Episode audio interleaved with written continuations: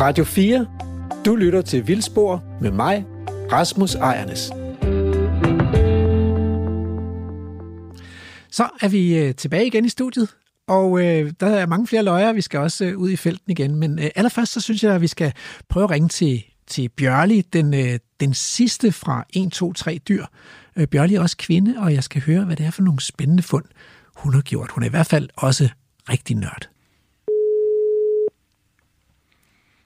Hallo, det er Bjørn. Det er Rasmus fra Vildspor på Radio 4.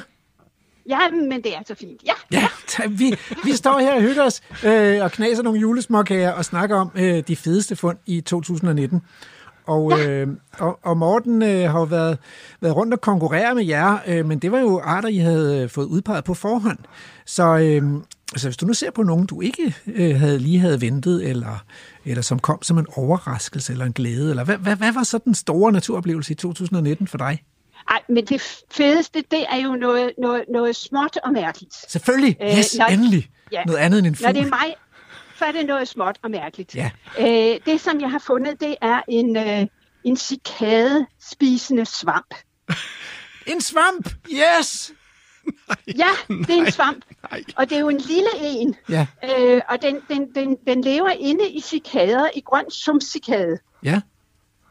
Og, og, og, og øh, når så øh, den har lagt mycelia øh, rundt over det hele inde i den her stakkelcikade, så bliver den jo lidt sløj, og så sætter den sig op på et strå, og så vokser svampen ud af cikaden og sætter den fast, så den sidder sådan stykker op på et strå. Ja. Og så vokser svampen hele vejen rundt om cikaden og sætter den sådan rigtig godt fast, så den ikke falder ned. Og så vokser der sådan nogle køller ud af ryggen Ah, på cikaden. Det er en, øh, en, en øh, Snyltekølle? åha, hvad er det, de hedder? Snyltekølle ja. øh, art. Og det, der er helt specielt ved den her snyltekølleart, det er, at den til sydlandet er ukendt. Det er ikke en, øh, som er videnskabeligt beskrevet. Så indtil videre har den fået navnet Ophiocordyceps Vesterhusi i, Nej, fordi at den er er det fint. fundet ved Vesterhus. Nej. Det er mega sejt. Ja, det kan jeg godt Altså, det forstå. er både et virkelig mærkeligt, mærkelig organisme, en sjov, underlig, herlig organisme, ikke? og så er den til synlandet slet ikke beskrevet. Hold nu op. Mega sejt. Nå, det kan jeg godt forstå, og, øh, og øh, det bringer mig videre til det næste spørgsmål, fordi det er jo noget mere nørdet end, øh, end sådan øh, relativt store fugle nu, i hvert fald når vi er nede i cikadestørrelse. Øhm, men vi har stadig talt lidt om, at, at når man kommer der i nørdebranchen, både blandt svampene og laverne og fuglene og billerne og sådan noget, så er der jo flere mænd end kvinder. Altså, Ja, det er der Sådan. jo nok. Øh, ja, det er, er der jo nok. er det under forandring, Øh. tror du? Altså, Ja, altså, ja, men det, det kunne jeg godt forestille mig, det var. Fordi at jeg tror, at interessen for, for natur i det hele taget øh, bliver større i øjeblikket. Altså, og man kan jo interessere sig for naturen på så forfærdeligt mange forskellige måder. Mm. Og øh, altså, man kan også bare gå ud og lade sig inspirere og sådan et eller andet, ikke?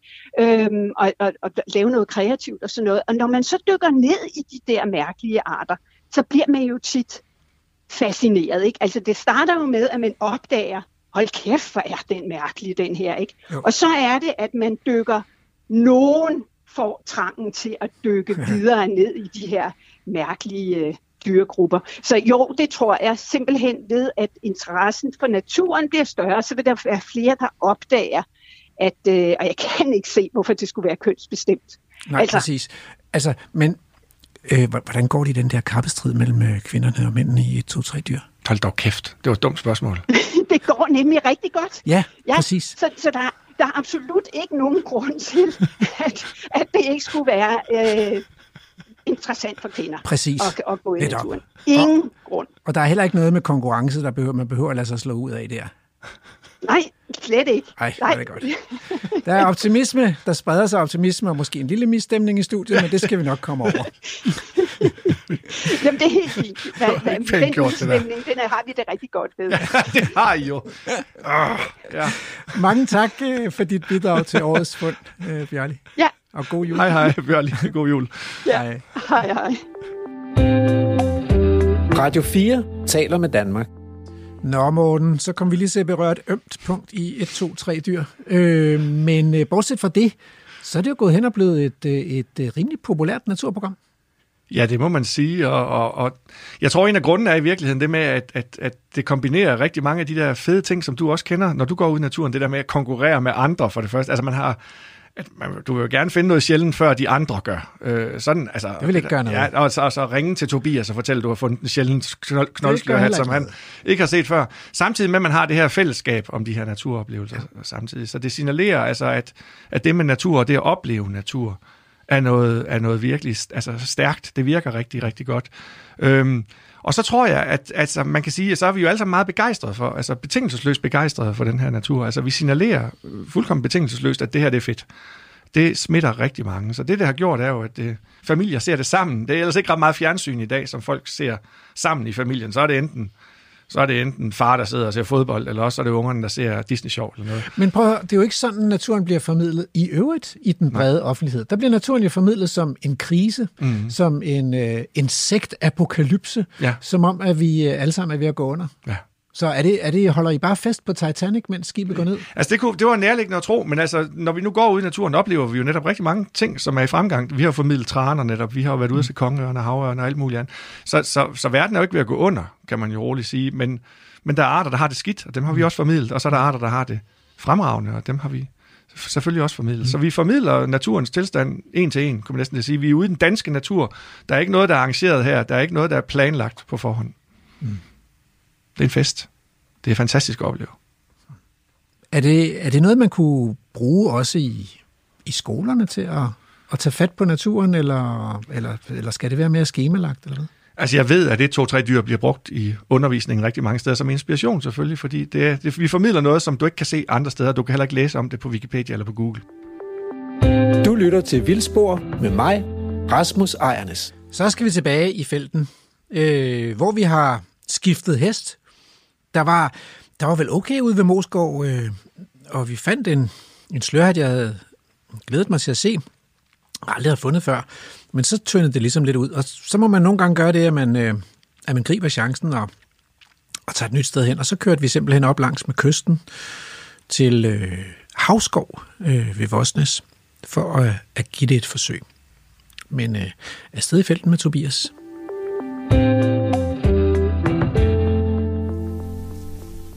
Jamen altså, øh, vi, vi, er jo taget nord, vi er jo taget nordpå øh, langs med kysten, og nu er vi kommet til en ny kystskov med gamle bøgetræer og egetræer, nemlig øh, Havskov, øh, tæt på Stustrupværket. Og det er en klassisk lokalitet for de her dyre, ædle knoldslørhatte. Så nu skal vi øh, rigtig på skattejagt. Ja, det bliver skattejagt, det her. Altså, jeg vil jo jeg vil gerne se den blå dernede.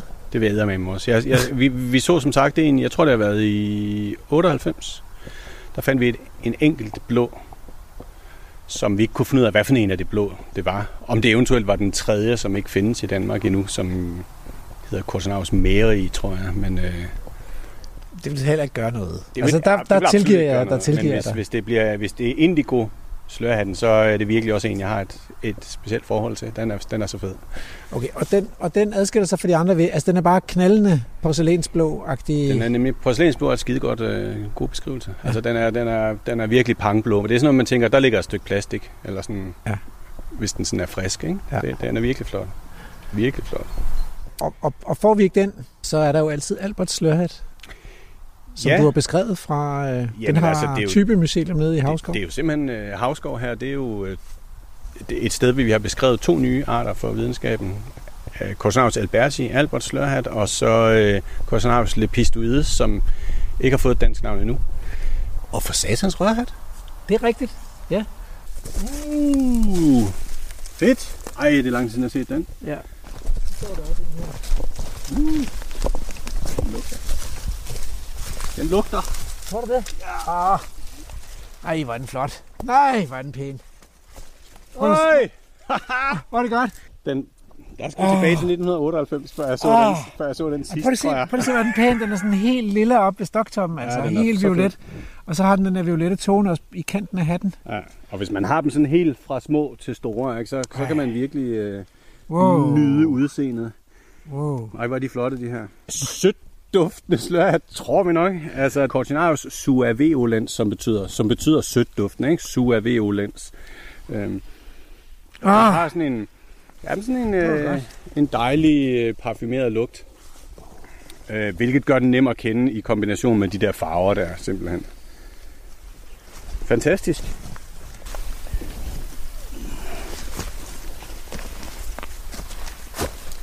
Uh, det giver jo forhåbninger, det her. Det er, det er da en ret god art. Det er sindssygt god art, ja.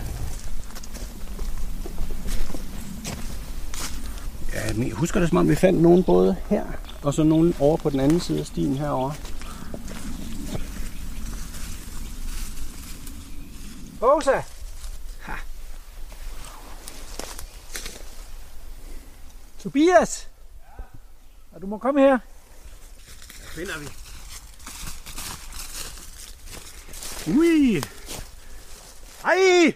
det er jo den. Ja. Korsavs lepistoides? Ja, det tror jeg. Jamen, det er det.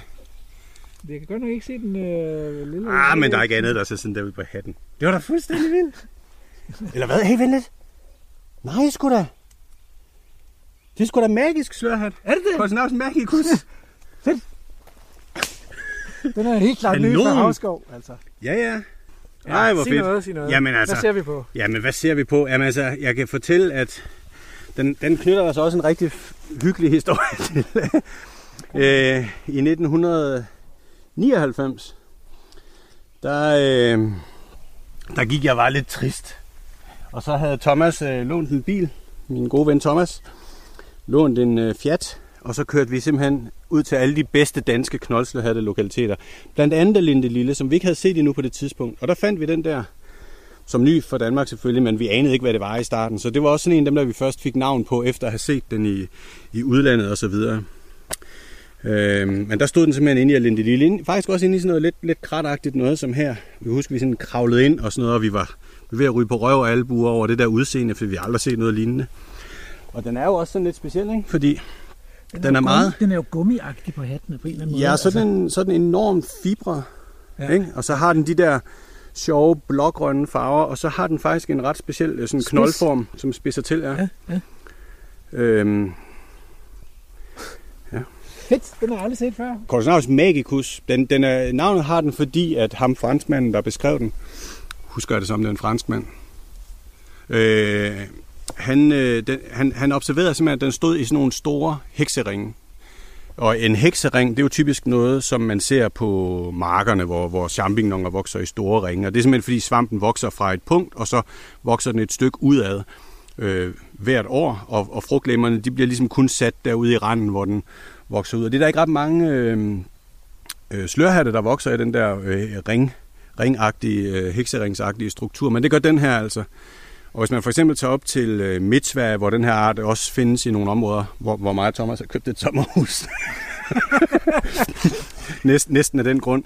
Øhm, der kan man simpelthen se, og den kan blive kæmpestor, altså der kan man se øh, ringe på flere hundrede individer, af dem, eller flere hundrede øh, frugtlemmer af, af den her magiske slørhat.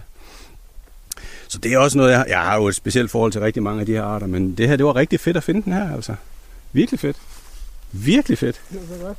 Hold kæft, hvor godt, Rasmus. Nu er jeg fandme også snart finde noget.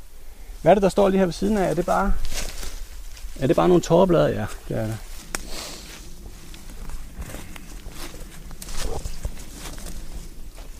Der er mange svampe. Det må man sige. Og det er nogle fede nogen. Hey, Buljarslet! Hey! Kom nu! For satan da! Prøv nu se her! Øj! Åh, Det var den vild. der var den sgu. Nej, det var den. Ej, det var dem, ja. Jeg, jeg så dem før, så tænkte jeg, ej, det er de samme som den der store der, du havde. Hov. Nej, her. Ah, Nej, det var dem her, jeg så. Men Det var også de andre. ah. Ej, er det fedt. Hvor fedt, hvor fedt, hvor fedt. Og kæft, hvor er den flot. Hold kæft, hvor den flot. Ja, det er jo sådan en, der er brun og kedelig at se på, og når man så trækker den op, så har den sådan en ildrød stokbasis simpelthen. Og det er jo en mega sjælden svamp, altså. Har vi det? Ah. Ej, hvor den Ja, det, er jo, det er jo pære, fidusen, Ja, ikke? det er pæren. Ja. Ja. Det tror jeg også. Men den bliver meget rød, gør den? Ja, Skal jo, det? jo, jo, den Den rødmer. det er sådan en hvid en, der anløber over, som pæreduftende Travlet. travlhans. Fedt med bouillarsmør. Den, den har jeg kun set meget få gange i Danmark. I Tralle, og jeg er sgu ikke sikker på, at jeg har set den i Aarhusgårdene. Yes. Fedt. Den tager vi, vi tager den plukkede her med hjem, ikke? Der Jo, står vi et par så. stykker mere, som kan sprede deres sporer herude. Ej, hvor dejligt. Det er meget godt at kunne huske, hvor man har set sin svampe, hvis man skal finde dem igen. Det var det. Ja, de er trods alt rimelig trofaste. Set over en mangeårig periode, hvor man forsøger mange gange. Den her. Øhm, Kaløjse. nå ja, Hold da fest. der er en fest, ja. Det er jo så knoldslørhat. Ja, det tør skulle siges. Og hvad fanden er det for en? Nej, hvad fanden er det for en? Det er ikke olidus, altså mig. Nej, nej, nej, nej, nej. Hvad fanden er det? Hvad fanden er det?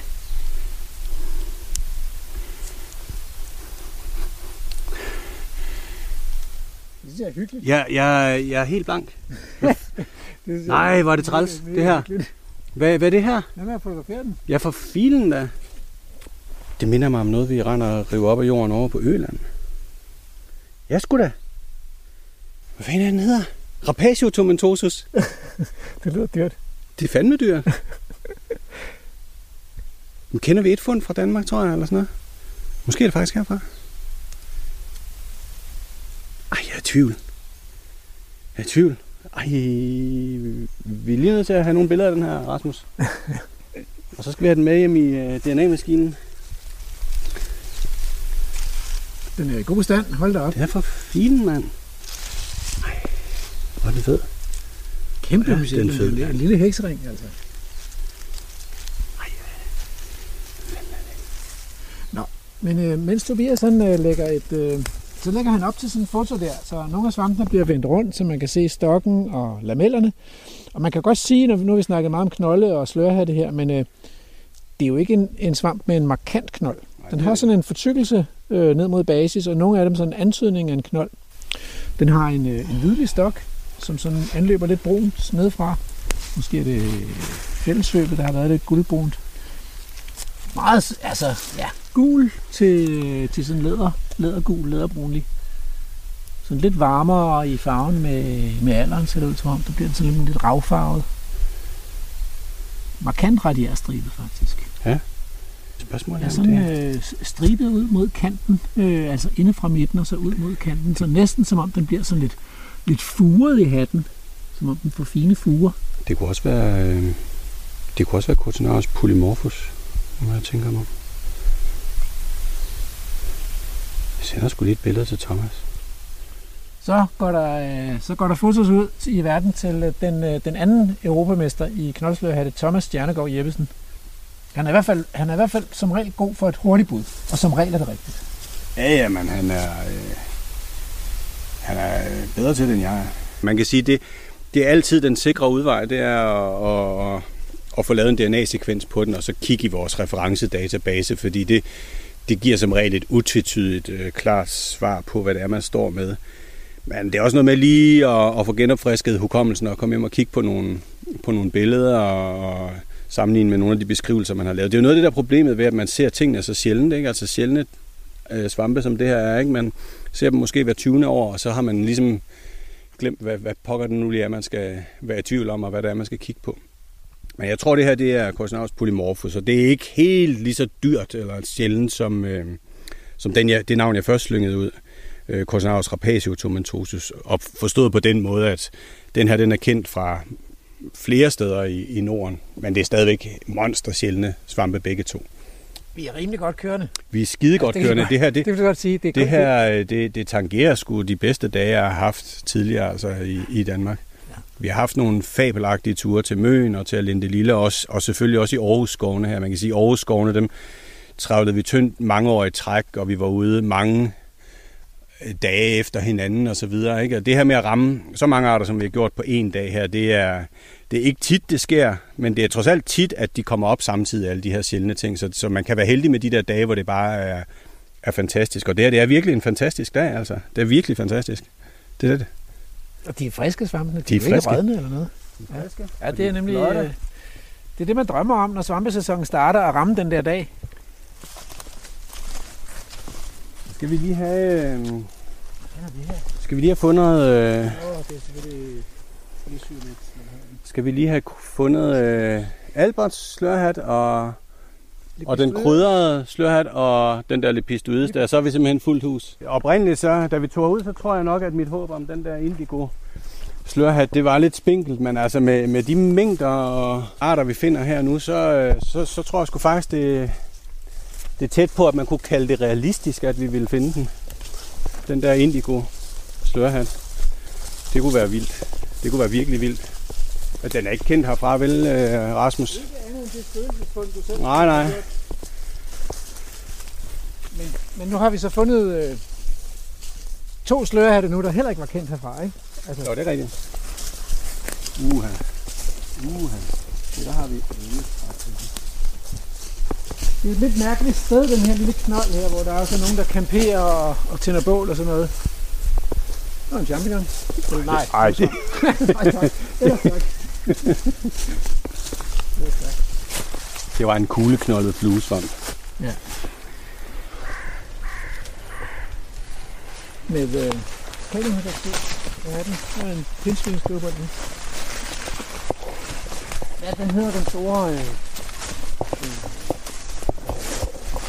store rødvin, eller knoldslørhat, der bliver violet i kødet. Citratoren. Hvad? Orangegylden. Citratoren. Nej. Den er også, har også sådan lidt violet tone på, på katten. Men det er ikke, øh, det er ikke øh, Rupo Olivasius. Altså Nej. 44. Hov. Jo. Ja, her er den. Jeg synes nok, det så sådan ud. Her er den sgu. Hold nu kæft. Jeg reddede den lige fra dit fodaftryk. Du. Jeg kan ikke lige tænke på en anden sang. Og den står her, eller hvad? Eller er det stadigvæk også den? Åh, oh, nu ser jeg. Nå, det er firefarvet jo, det her. Ja, det er fire bare. Ja, ja, ja, ja. Okay. Hvad er det? Den her. Det er også den. Det er også den. Ja, og der kan man jo se skiftet der fra, fra den er violet fra, fra ung, og så bliver den sådan purpurrød. Jamen, det er også en af de, også en af de dyre øh, knoldslørhatte, altså øh, firefarvet slørhatte. Nu skal jeg, jeg er ikke sikker på, at jeg kan, kan regne ud, hvad det er for en fire farver, men den, men den starter altså med at være sådan øh, blegt violet, og så, og så øh, ilter de her farvepigmenter i, i hatten og nede på knolden, og så bliver den sådan øh, rødlig her. Ja, rigtig fint. Hold fest, hvor finder vi mange sjove arter, altså. Det er møller med svampe, ikke? Jo, hvad er det? Er det også Albert der? Nej, hvor fint, mand. Der står også en her. Ej, og det er lidt syret, ikke? Den står jo nærmest nede på stranden. Den står i noget, noget snaller her oven på nogle gamle rullesten. Det er også Albert. Ja, ja. Fantastisk. Fin form. Fantastisk. Prøv at høre. Øh, nu har vi været igennem næsten hele skoven, og vi har fundet de vildeste svampe. Øh, knoldslørhatte. Og der er gang i det. Der er friske svampe. Så hvis vi skal finde den blå øh, i havskov, så er det sådan set i dag. Ja. Øhm, Det er rigtigt. Så spørgsmålet er, hvis vi skal gøre et sidste, et sidste forsøg. Øh, der kommer noget lidt stejlt terræn herhen. Ja, lad os lige prøve at tjekke det ud. Det kan godt. Og der er øh, blå anemone i bunden. Så hvis vi giver det 5 minutter mere, og så har jeg kaffe i rygsækken, og så sætter vi os og gør en status over øh, sommerjagten. Hey, Hvad så? I er ved næsten. Lidt pistodes? Nej. noget meget flot. Det er jo i hvert fald udseendemæssigt det tætteste, man kommer på, på indigo slørhatten, uden uden at have fat i det rigtige. Det her det er blokhødet slørhat, som vi jo ikke har set endnu Åh, i dag. Nej, nej, hvor fint. og der står masser af den. Hold kæft, der er meget også derovre. Jamen, det er Det er virkelig... meget blå derovre. Ja, det må man sige.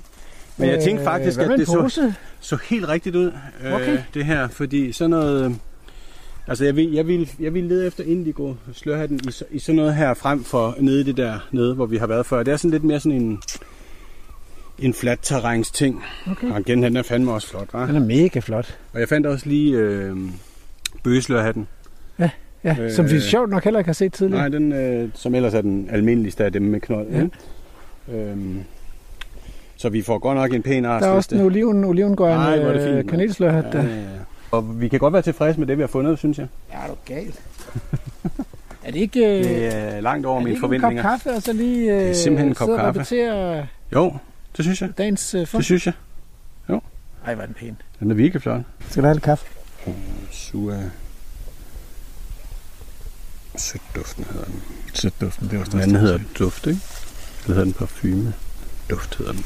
Duftslørhat. Ja. Vil du have noget kaffe? Tak. Prøv at høre, det var en mega fed tur. Det var rigtig fedt. Det var rigtig fedt. Det var, det var, sådan, det var sådan i morges, så tænker jeg, vi risikerer, at der ikke er, altså overhovedet ikke er en slørhat, fordi det, det har været sådan lidt en ørkenvandring faktisk gennem september måned. Så er der kommet meget vand, og så er føntørren gået i gang ikke med fuld blæst på og varme, og så er det hele tørret ud. Øh, så der er faktisk ikke, svamperiget har ikke rigtig vist tænder endnu. Og så, øh, og så i dag, der er de der bare. Det må man sige. Altså, det er mange år siden, jeg har, har oplevet noget lignende, vil jeg sige. Det er virkelig, virkelig mange arter, vi har fået skrabet op. Men det var godt, vi skiftede hest, ikke? Og tog fra, øh, fra Aarhusskoven og så her, her øh, op til Havskov. Altså, øh, den kan virkelig noget. Ja, den kan virkelig noget, det må man sige. Og jeg fandt jo nogle af, vi fandt nogle af de der øh, svampe, som jeg kender fra for 20 år siden her. Det er jo, Ja. ja. det er jo altid, sådan en gensyn er altid godt. Jeg er lidt i tvivl om, hvad der var det bedste fund i dag. Jeg, jeg, jeg, jeg har det sådan, den der magisk, øh, magisk ja. Ja. slørhat, den var magisk for mig. Altså, ja. Ja. Den er nem, nem at kende, og, øh, og jeg, har ikke, jeg har ikke set den før. Jeg har i hvert fald ikke genkendt den før. Men Øh, den, den er også mega sjælden. Det vil jeg også sige, det er øh, i hvert fald et af, et, den er i hvert fald på top 3, ikke? Du lytter til Vildspor med mig, Rasmus Ejernes. Så, øh, så er vi øh, hjemme i studiet, og, øh, og pulsen er helt i ro. Altså ikke mindst fordi, at øh, knoldslørhatte, øh, orgasmen foregik i øh, oktober måned. Og, og nu, er vi, nu er det blevet juletid, og det er blevet tid til at stille spørgsmålet, hvordan er det, hvordan er det egentlig gået med, med Danmarks natur det sidste årti? Et meget godt spørgsmål at stille her, når vi går ind i 20'erne. Og øh, faktisk er det jo sådan, at... Øh, at man har et internationalt biodiversitetsmål om at stanse tabet af biodiversitet frem mod 2020.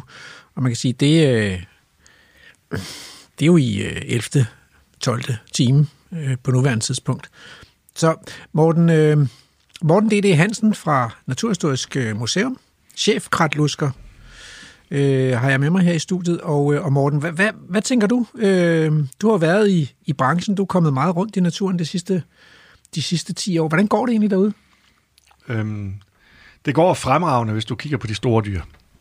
Altså, ulv er genindvandret. Det er jo en mega begivenhed. Det er 200 år siden sidst, at vi havde ulv i Danmark. Og så de store dyr, de store rovdyr, de store planteædere, de store fugle, alle dem, der lever af et økosystem, der har masser af input af næringsstoffer, mm. de har det fremragende. Men alle dem, der ikke tr- trives så godt i de der, det der høj input økosystem, altså alle dem, der gennem millioner år har været tilpasset de næringsfattige øh, naturtyper, de har det virkelig, virkelig skidt. Og, og jeg vil da nok sige, at 2019, 2019 jo faktisk har været, altså det var et år, hvor jeg faktisk en enkelt gang er kommet hjem med tårer i øjnene øh, fra naturen, fordi jeg var ude og tælle sommerfugle, det har jeg brugt rigtig meget tid på. Det gør jeg meget i sommerferien, og drøjter rundt på alle de der små, øh, luskede midtjyske lokaliteter, hvor der er en bestand af en eller anden sjælden sommerfugl. Og bare siden 2014, der er 75 procent af alle de populationer, der var af sjældne sommerfugle inde i Midtjylland, de er forsvundet. Altså, Det er altså 75 procent siden 2014. Det er ikke særlig sjovt. Det er, det er jo en lang depression, og for nogle arter, der er de simpelthen nu uddøde fra hele det område, jeg tæller i, øh, hvor de bare for ganske få år siden fandtes i masser af bestanden. Så det er en lang derut, og den går rigtig, rigtig stærkt. Det virker nærmest som om, den er selvforstærkende i øjeblikket. Og, og, og det, det må jo simpelthen være, fordi de, der er ikke reelle levesteder. Altså, altså der er levesteder, men de er alt for små øh, ja. til for, på lang sigt at opretholde bestandene, fordi hvis vi har sådan et levested, der måske alt i alt er en halv hektar, ja. og så har vi en tørke som i 2018, så er det nok til at få en bestand af for eksempel isblerfugl til at forsvinde, fordi at de ja. kan simpelthen ikke finde øh, fødeplanter eller larveplanter nok, øh, der har tilpas øh, meget krudt i, kan man sige, øh, ja. i sådan tørt år.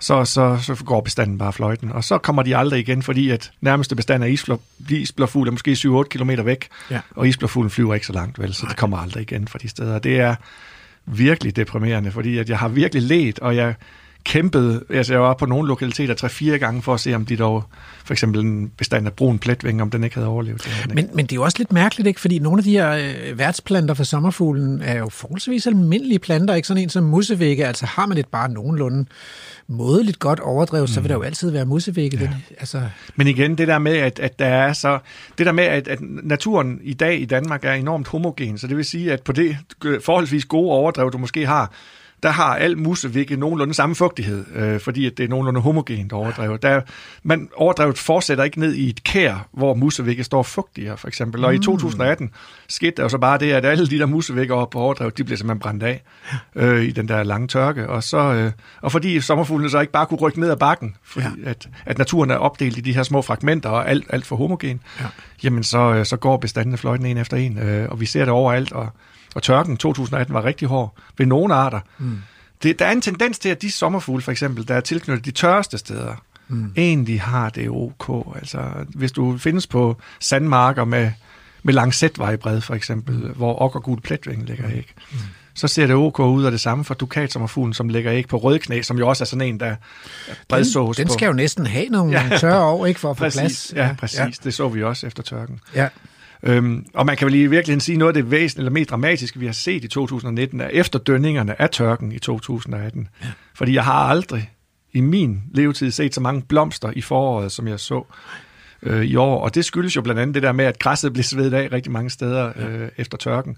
Og det gav så øh, rum til alle de mange plantefrø, så, altså blomsterfrø, som ligger i jorden, og som ligger permanent i jorden.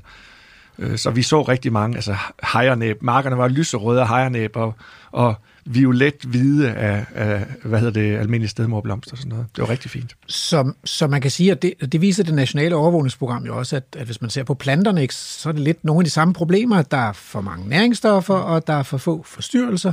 Og, øh, og så, så taber mange af de her nøjsomhedsplanter, de taber simpelthen i konkurrencen, ja. og det er jo dem, der klassisk også er rigtig gode værtsplanter for vores insektfarmer. Præcis.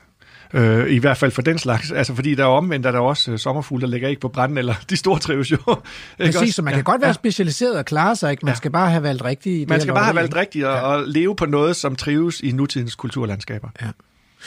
Men så, så, så det er dejligt, at de store dyr er kommet tilbage, og desværre går det tilbage med de fleste kredsende ja. Øh, arter af både dyr, planter og svampe i vores natur. Ja. Men så er der også noget lovende, synes jeg, og det er, at biodiversiteten ser ud til at være kommet på dagsordenen. Altså, øh, vi har haft en blå regering, som for første gang prioriterede udlæg af urørt skov. Mm. Og nu er den efterfulgt af en rød regering med en statsminister, som har holdt nogle brandgode taler om, øh, om natur og ja. lagt nogle visioner frem. Ja. Og man kan sige, det kunne næsten heller ikke være anderledes, fordi i løbet af de sidste 20 år har vi jo set natur, altså naturinteressen eksplodere, blandt andet fordi alle har fået digitale kameraer, og dermed i dag kan gå ud i naturen og dele deres oplevelser. Så fra at have været den der lidt elitære nørdeting, som naturhistorie var i gamle dage, altså hvis man vidste noget om det, så gik man måske og tog billeder med sit spejlreflekskamera, og så fik man fremkaldt film i dyredom og sådan noget. Øh, så er det blevet hver mands eje. Øh, og når natur bliver hver mands eje, Altså, det, der er jo ikke nogen, der først har fået den her interesse, som slipper den igen. Mm. Så det er bare sådan en stadig akkumulering af naturinteresse i Danmark, og på et tidspunkt forplanter det sig altså til medierne, og det forplanter sig til, journal, altså, eller til politikerne. Øh, så det var kun et spørgsmål om tid, før at alle partierne opdagede, at der egentlig var en relativt lavt hængende frugt her også. Mm. Fordi at gøre en effektiv indsats på biodiversitetsområdet koster ikke nær så meget, som hvis du vil ændre et undervisningssystem, for eksempel. Så det er en relativt billig, pol, altså billige politiske point at score. Og, og, og så er det sjovere, ikke? Fordi hvis man, hvis man laver øh, sådan en ny reform af dagpengesystemet, Præcis. eller undervisningssystemet, eller sygehussystemet, eller et eller andet, så løser man jo bare et problem. Verden bliver jo ikke et federe sted. Nej. Men hvis man giver plads til naturen, så bliver verden et mega meget mere... Altså, så kommer der til at ske noget fedt. Altså, jeg har aldrig nogensinde vist en stork, eller et mark ben, eller en okkerkugle pletvinge til en politiker, uden at de smiler. Ja, altså, fordi det. hvem smiler ikke, når man ser noget så fantastisk smukt? Altså, Præcis. det er fede dyr, og fede planter, og fede svampe. Så øh, Mette Frederiksen, du er på rette spor. Øh, vildspor. Øh, nej, rette spor. Øh, vi skal videre. Du lytter til Radio 4. Vi skal til, øh, vi skal til øh, årtidets tråd. Øh, jeg har øh, kigget mig om øh, på de sociale medier. Vi plejer jo at have sådan en ugens tråd, men det må være passende med en årtidets tråd her. Og jeg er simpelthen faldet, øh, faldet over en, som du har lagt op, Morten, og det er i øh, Facebook-gruppen Live fra Felten, øh, som simpelthen er skabt, fordi Facebook har det her, den her øh, lille øh, facilitet, hvor man kan gå ind i gruppen, og så kan man simpelthen starte med at, at starte sit kamera, mobilkamera, og, og lægge en livesending direkte op, så andre kan koble sig ind og være med til at opleve det, som man lige står og oplever. Det var det, du skulle have gjort med de der fugle, der fløj over Rema 1000 i Nørresnede. Det er bare svært med fugle. De er, ja. de er svære at filme. Ja. Okay, men det kan man gøre. Og øh, du fandt noget, der var nemmere at filme, nemlig en øh, døende krondyrkalv. Den skal vi lige høre, den uges tråd der. Hallo, Isa. og velkommen til live fra felten. Anledningen, den er faktisk, øh, den er lidt trist, så vidt jeg kan se her i kikkerten, fordi jeg har været i, på Gratlusk i skoven, og der er jo vildt mange krondyr og rådyr allerede, der drøner rundt, og så lige pludselig fik jeg øje på, hvad fanden var det der henne? Og det vi kigger på nu, mine damer og herrer, det er en døende krondyrkalv, kan jeg se. Jeg ved ikke, om den løber, men det tror jeg sgu ikke, for den ligger og lægger hovedet fra side til side, og den ser fuldkommen inficeret ud af den ser fuldkommen inficeret ud af spyfluer i øjne og i mund. Og det er ikke fordi, jeg vil stå hen ved den og, og sådan, hvad skal man sige, og lege døds et eller andet. Men den ligger der. Fin krondyrkald. Spyfluer overalt. Og den ligger, ligger hovedet til siden, kan I se. Den er ved at dø. Som tusindvis af dyr i den danske natur hver dag, helt naturligt er. Lige, min allerførste reaktion var jo, at jeg skal ringe til nogen. Altså det skal jeg jo ærligt indrømme. Jeg er jo ikke bedre end så mange andre. Lad mig ringe til nogen. Ja, det er også noget lort. Vi går videre, så den skal ikke vide. Altså, hvad jeg sige, jeg vil ikke provokere den noget som helst. At jeg skal ringe til nogen, Fordi det er jo trist. Og det mest nærliggende vil jo være at udfri dyret fra dets lidelse. Det er jo sådan, vi siger. Det er så ikke noget, vi praktiserer hjemme med mormor eller farmor eller et eller andet. Øhm. Men den ligger der jo død inden for nogle timer. Men alligevel kunne vi finde på i det her land, vi kunne finde på at, øh, at sende en ud for lige at give den en kugle for panden, fordi vi har så svært ved at håndtere, at dyr dør. Store øjne, store ører, så fint. Men det gør jeg ikke, fordi naturen må gå sin gang. Jeg ved jo ikke, hvorfor den er døende. Den kan være blevet kørt over ude på vejen. Den kan alt muligt. Den kan være syg. Mor kan være, mor kan være blevet kørt over. Øh, og det er jo sådan, det er ude i naturen. Dyr dør. Men i det her land, der er det simpelthen noget af det værste, vi overhovedet kan forestille os. Måske endda nærmest i vores civilisation, det er, at øh, dyr dør. Øh, dødsprocessen er forfærdelig. Vi kan sagtens acceptere et ådsel, vi kan sagtens acceptere døde dyr, men døende dyr, det er noget af det mest forfærdelige. Så er det jo også med, det også med mennesker. Altså, nogle gange så har man det jo sådan, vil de da ikke bare dø, øhm, frem for den her langvarige dødsproces. Og det bliver vi altså nødt til at være bedre til at håndtere. Altså jeg vil jo gerne, altså princippet rent formidlingsmæssigt vil jeg jo gerne gå hen og nærmest vise jer, hvad der, er, der sker med den krondyrkalv derhen lige nu. At den simpelthen ligger og, og er ude på det sidste. Den er fuldkommen afkræftet, inficeret af spyfluer. Men der er også grænser. Jeg har lige taget et par billeder på afstand, og nu går jeg videre. Og, og sådan må det jo være, ikke også? Prøv at høre, Morten. Så lavede du den her tråd op, og, øh, og hvad skete der så? ja, altså, altså, nettet kogte, vil jeg sige. Altså, og min indbakke kogte, og min direktør kogte, og alle kogte, fordi at, at det er åbenbart ikke meningen, at øh, krondyrkalve skal have lov til at dø fredeligt i Danmarks natur. Der skal være nogen, der nakker dem. Jeg tror simpelthen, der var øh, 580 kommentarer i den der tråd, eller sådan noget. Ja, og dødstrusler til mig i, øh, i Ej, mailen. Jo, jo, det gik jo fuldkommen amok, og ja, altså billeder af min adresse, og mit hus øh, med satellitbillede med kors, trådkors, og og jeg blev politianmeldt, og jeg ved ikke, altså det gik fuldkommen amok. Ah, øh, prøv at høre, du, du finder en døende krondyrkalv, ja. og du og du konstaterer, at den er i gang med at dø, og at du ikke vil blande dig i det. Ja. Det var det hele jo. Ja, det var det. Det er jo det, der sker ude i naturen. Ihjel, eller noget? Nej, det sker ude i naturen hver dag jo, skal vi huske. Altså, det er jo, det er jo sådan, verden er for pokker. Altså, dyr dør jo af et eller andet ude i naturen. Altså, det skal du lige... det, er jo ikke, det, er jo ikke, det er jo ikke raketvidenskab, at når du lever, så skal du dø en dag, og, og den dødsproces kan jo godt være lidt træls, men sådan er det jo. Altså, sådan fungerer det jo, og det var så paradoxalt, fordi samme dag lagde National Geographic, og det er jo altså sejt optaget jo, mm. men de lagde en film på, øh, af en døende elefanttyr nede i Afrika. Han var blevet stanget af en rival i maven, så tarmene var ved at falde ud. Mm. Og så vælger National Geographic jo at filme det i altså hele processen. Så de har stået med kamera fra forskellige sider, og så har de bare sådan filmet, hvordan øh, tyren her lige så stille, altså lige så stille udordnet. Det tager nogle dage, altså et par dage inden, at tarmene de rent ud, og han dør. Og så ser man et eller andet ritualagtigt, hvor andre elefanter træder op på ham og så videre, og så bliver han jo et af ådselsæderne, og en uge efter, så er der kun knogler tilbage. Det er jo fuldkommen det samme, altså helt naturlig dødsproces i naturen. Og den video havde fået 15, million, eller 15 millioner visninger den første dag, og folk synes jo, det var noget så fascinerende, og nej, var det godt, man havde bevidet alt det her. Altså, Ja, altså, men, men så, så hvad sker der her? Altså, hvorfor er det okay i med elefanter i Afrika, og, og problematisk med en krondyrkald øh, på hervejen i Danmark? Jamen, vi har et, et Altså, vi er jo bønder for herre her i det her land, øh, og, og den måde, vi har det med dyr på, det er, at, at vi er hyrder for dem. Så, så, så det er vores ansvar, Ah. at, øh, at, at dyrene øh, udånder fredeligt, kan man sige, eller udånder øh, hurtigt og problemfrit og lidelsesfrit. Øh, vi må ikke lide, vi er bange for lidelse. I, altså det er man jo i landbruget, ved du, altså man snakker jo hele tiden om, hvor mange grise dør i produktionen osv., og, og vi er selvfølgelig også bange for det ude i naturen, hvis man for eksempel har anskudt et stykke vildt. Så det er meget vigtigt, at man, man på en eller anden måde får det opsporet bagefter, og, og jeg tror, man kalder det forendte. Altså at simpelthen, men, men, jeg, men det kan jeg forstå ikke, at man har ansvaret for sine grise ja, hjemme i stallen, ikke? ja. De, de kan jo ligesom ikke øh, selv gøre noget, altså. Der, det, det er jo i den grad. Men, men at man skulle have ansvaret for et, et vildt dyr ude i naturen, er det ikke? Jamen, de vilde dyr i Danmark opfattes jo også som øh, produktion. Nogens. Ja, som nogens, som produktionsdyr, skulle næsten til at sige, som vores ansvar. Selv de vilde dyr, øh, det er stadigvæk jægernes. Altså, det er jo sådan, det er, at, at øh, krondyr og rådyr, altså hjortevildet, Er, er det i virkeligheden derfor? Altså, at vi er, vi er uvillige, eller nogen er uvillige til at give de der dyr fra sig og acceptere, at de er rigtig vilde, altså at de er alles og ingens?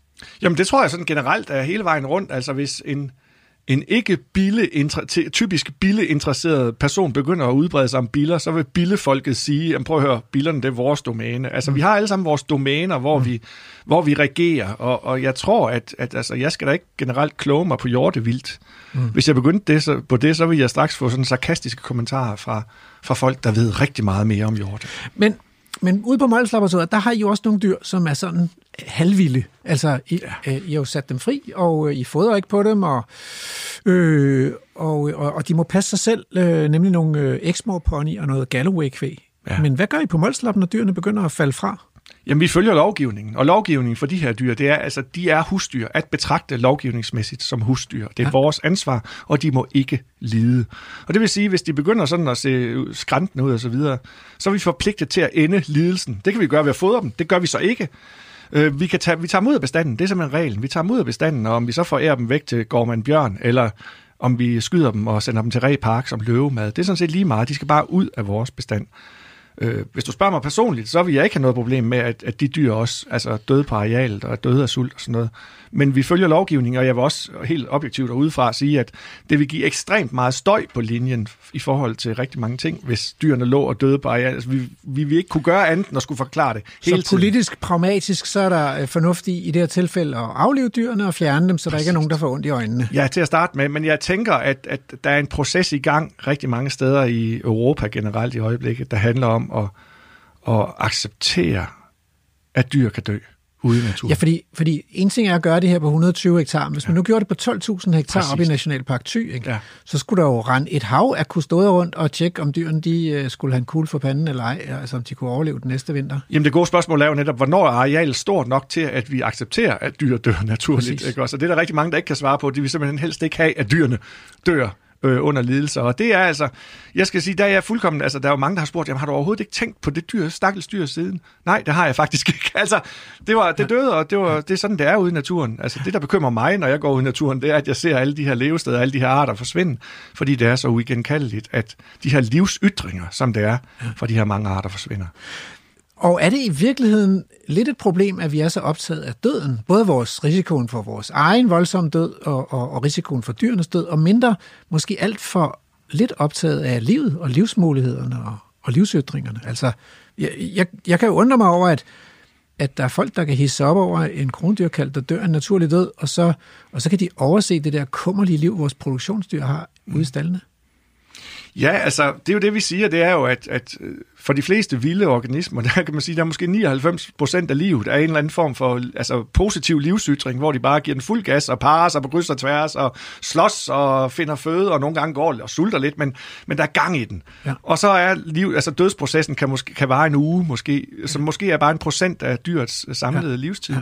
Og det er den procent, vi fo- fokuserer så sindssygt meget på, og ja. det, er jo, det er jo en ren produktion, altså det er jo noget, vi, altså, det er fordi, vi selv er bange for det.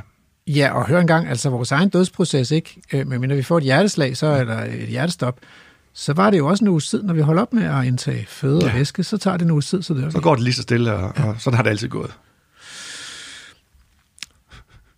Jamen, det er jo sådan, det er. Og det er, virkelig, det er jo tankevækkende for pokker. øh, Ostfaderspladsen. Det er jo et af de steder, der har ligesom øh, fået følelserne i kog. Altså det her hollandske naturområde, hvor man har sat netop tusindvis af dyr ud, øh, og de har formeret sig og blevet til endnu flere dyr, og, øh, og så på et tidspunkt, så kom der nogle hårde vinter, og det var heste, og det var kvæg, og det var krondyr, og så døde en, en stor del af bestanden, og når det er en stor del af mange tusind dyr, ikke, så, er det, så er det virkelig noget, der, der fylder noget ja. i et område uden træer, så man kan se det hele. Ja.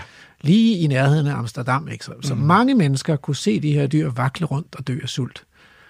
Øh, det var jo helt ekstremt dramatisk og vagte store følelser, og folk demonstrerede og sådan noget. Hvad, hvad, skal, man, hvad skal man stille op for? Hvordan kan man, hvordan kan man håndtere det her politisk, og hvad, skal man gøre, hvis man gerne vil gøre noget for naturen og, og biodiversiteten? Altså, jeg, jeg vil sige, at Osvaldpladsen i Holland har en, den udfordring, at arealet er relativt homogent, og derfor, altså, jeg tror, at, at det vi har brug for, er, at, at vi har landskaber, der er så tilpas heterogene, at man opfatter, at dyrene altid har nogle alternativer, trods alt, altså dem, der er smartest, Ja. kan gøre noget altså aktivt for at overleve. Altså den, dem, der fandt ud af at gå op og æde fyretræer op på toppen, det var faktisk dem, der overlevede. Ja. Når vi har sådan et relativt øh, homogen fladt areal som Mostvartepladsen, så var alle, alle dyr, altså de var, de var på spanden. Der var ikke nogen, der sådan klarede sig strålende. Vel? Og der tror jeg, at vi skal nok acceptere, at, at de, her vilde processer skal også høre en vild og varieret natur til, og ikke nødvendigvis et bynært øh, hævet havbundsareal. Ja. Altså det vil jeg, vil jeg i hvert fald gøre, det der med, at man altid kan sige, jamen, prøv at høre, der er faktisk en reel chance for at overleve det her. Og Der er jo også nogen, der siger, at man skal have nogle store rovdyr, og nu har vi jo så været ja. så heldige i Danmark, at vi, at vi har fået ulv. Men, men hvis man ser på de store afrikanske naturreservater, så, så betyder det jo ikke, at der ikke er tusindvis af gnuer, der dør i tørketiden. Nej, altså lige nu er medierne jo fulde med alle de her mange dyr, der dør af, af, af fødemangel i Afrika, rigtig mange steder i Afrika Præcis. på grund af tørke. Så, så, så det er virkelig en massakre, kan man sige, der sker lige nu Ja. øh, for mange af de her store planteæder i Afrika. Så, så man kan sige, at noget af det kan man håndtere ved at sikre store, varierede naturområder. Det kan også være fint nok, at der er rovdyr. Det er også spændende at se rovdyrene. Men det mindsker jo ikke lidelsen, at man dør øh, af rovdyrangreb. Det er formodentlig ikke sjovere end at dø af sult. Fuldkommen. Altså, død er en naturlig konsekvens af liv. Sådan er det bare. Så det er, det er noget, vi har brug for at lære, eller lære igen her i Europa. Jamen, jeg vil sige, at, at, at meget af det her med vildere natur handler i virkeligheden om noget, der skal ske op i vores hjerner. Altså, vores hjerner skal blive lige så vilde som den natur, vi kigger på. Så vi skal simpelthen lære at acceptere, at naturen kan udmærket godt passe sig selv. Vi behøver ikke at rende rundt og være herrens hyrder for den. Det behøver vi overhovedet ikke. Vi skal bare ud i den. Tak skal du have, Morten. Det var en øh, fornøjelse. I lige måde. Tak. Og øh, god jul og godt nytår. I lige måde, Rasmus, og, øh, og lad os se, hvad der sker i 2020. Ja, jeg er super spændt på det. Det Og, og øh, Andrew, jeg smutter lige på toilettet, du. Ja.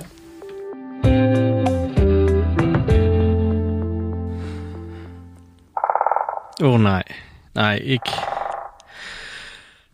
Ikke naturtelefonen. Okay, øhm, øh, okay, den, den må jeg nok hellere tage. Øh, det er Vildspors producer. Du har ringet til naturtelefonen. Ja, jeg er satans rørhat. Okay, øh, Jeg- altså, du skal jo... Jeg er en motherfucker af... Hvad siger du? Ja, du skal jo bare lige vide, at øh, Rasmus er her jo ikke, men jeg håber, jeg kan hjælpe. Jamen, prøv at høre. Jeg er en motherfucker en rørhat. Underverdens ja. fyrste. Altså, du skulle bare se min svulmende frugtlæmer, altså på størrelse med et mindre lokum. Min stok er karminrød med netstrømpe. Min hat er askegrå med orange rørmåninger. Hvad mere kan du drømme om, Andrew? Det var Andrew. Ja, øh, er, du, er, du, er du spiselig? Spiselig! Hold nu kæft, din skidespraller. Mennesker tænker ikke på andet, end om de kan ædes. Æd en skål havregryn, så du kan dæmpe din livsangst og få noget overskud til at nyde verdens skønhed, ikke? Og noget skønnere end mig, det er svært at tænke sig. Og hvis du jo skulle spørge for nogen, så er jeg temmelig giftig.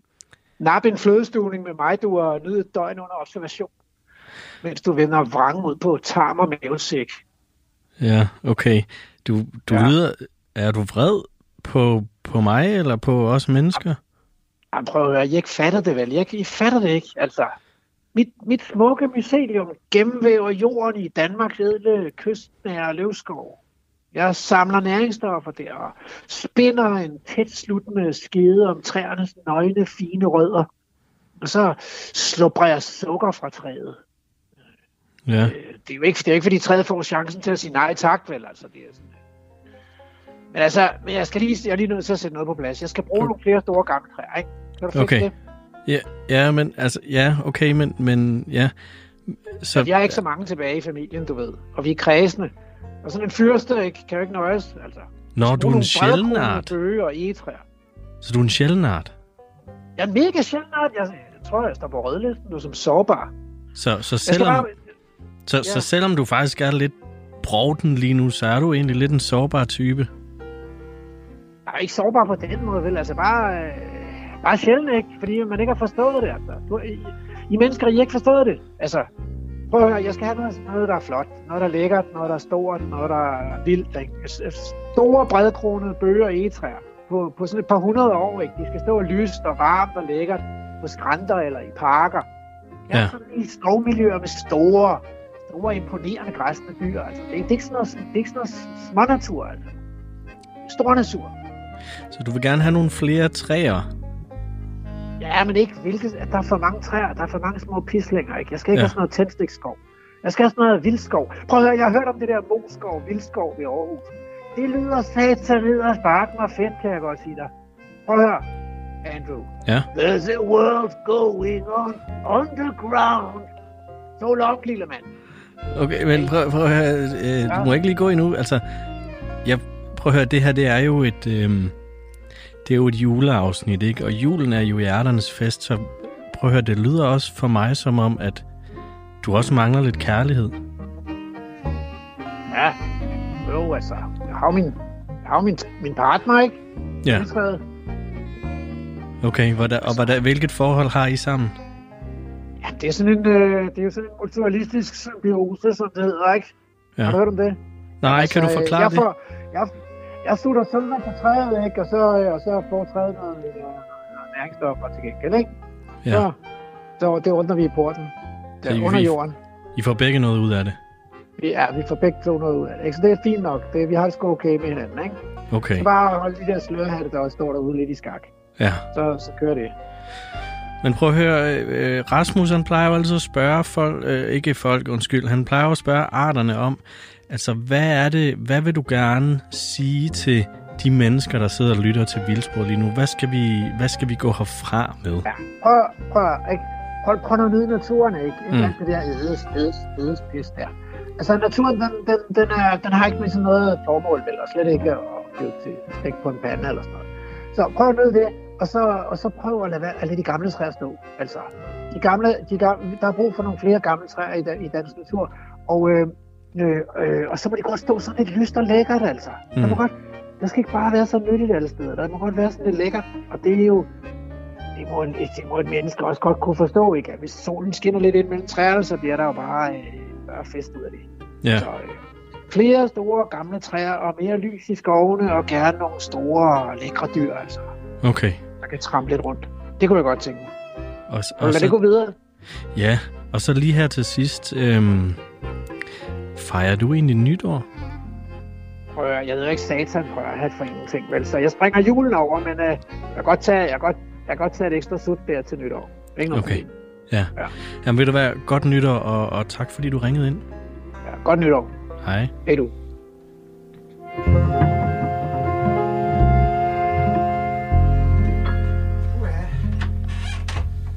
Det var godt. Puh. Nå, er der sket noget, mens jeg har været væk? Øh, nej, det var ikke, øh, nej, det er der ikke. Perfekt. Så skal vi vel bare egentlig have, have rundet af her. Hvorfor er vi så intenst optaget af døden? Så intenst, at vi forsømmer livet uden at blive anfægtet af det. Vi har haft vildspor, og vi har været rundt om årets og årtidets fedeste fund om udviklingen i naturen, hvor der både er noget at bekymre sig over, tilbagegang i biodiversiteten, og noget at glæde sig over de store dyrs tilbagekomst. Og øh, vi har været ude på øh, den vildeste øh, knoldslørhattejagt øh, med Tobias Frøslev. Tak til Andrew for at have holdt skansen som øh, producer og tilretlægger på julevildsporet. Og tilbage er der bare at sige på, øh, på genlyt. Nå ja, og så er der jo årtidets haiku. Liv og død bølger. Livet synger verden frem i dødens rumklang. Programmet er produceret af Folkeuniversitetet og Aarhus Universitetsforlag for Radio 4.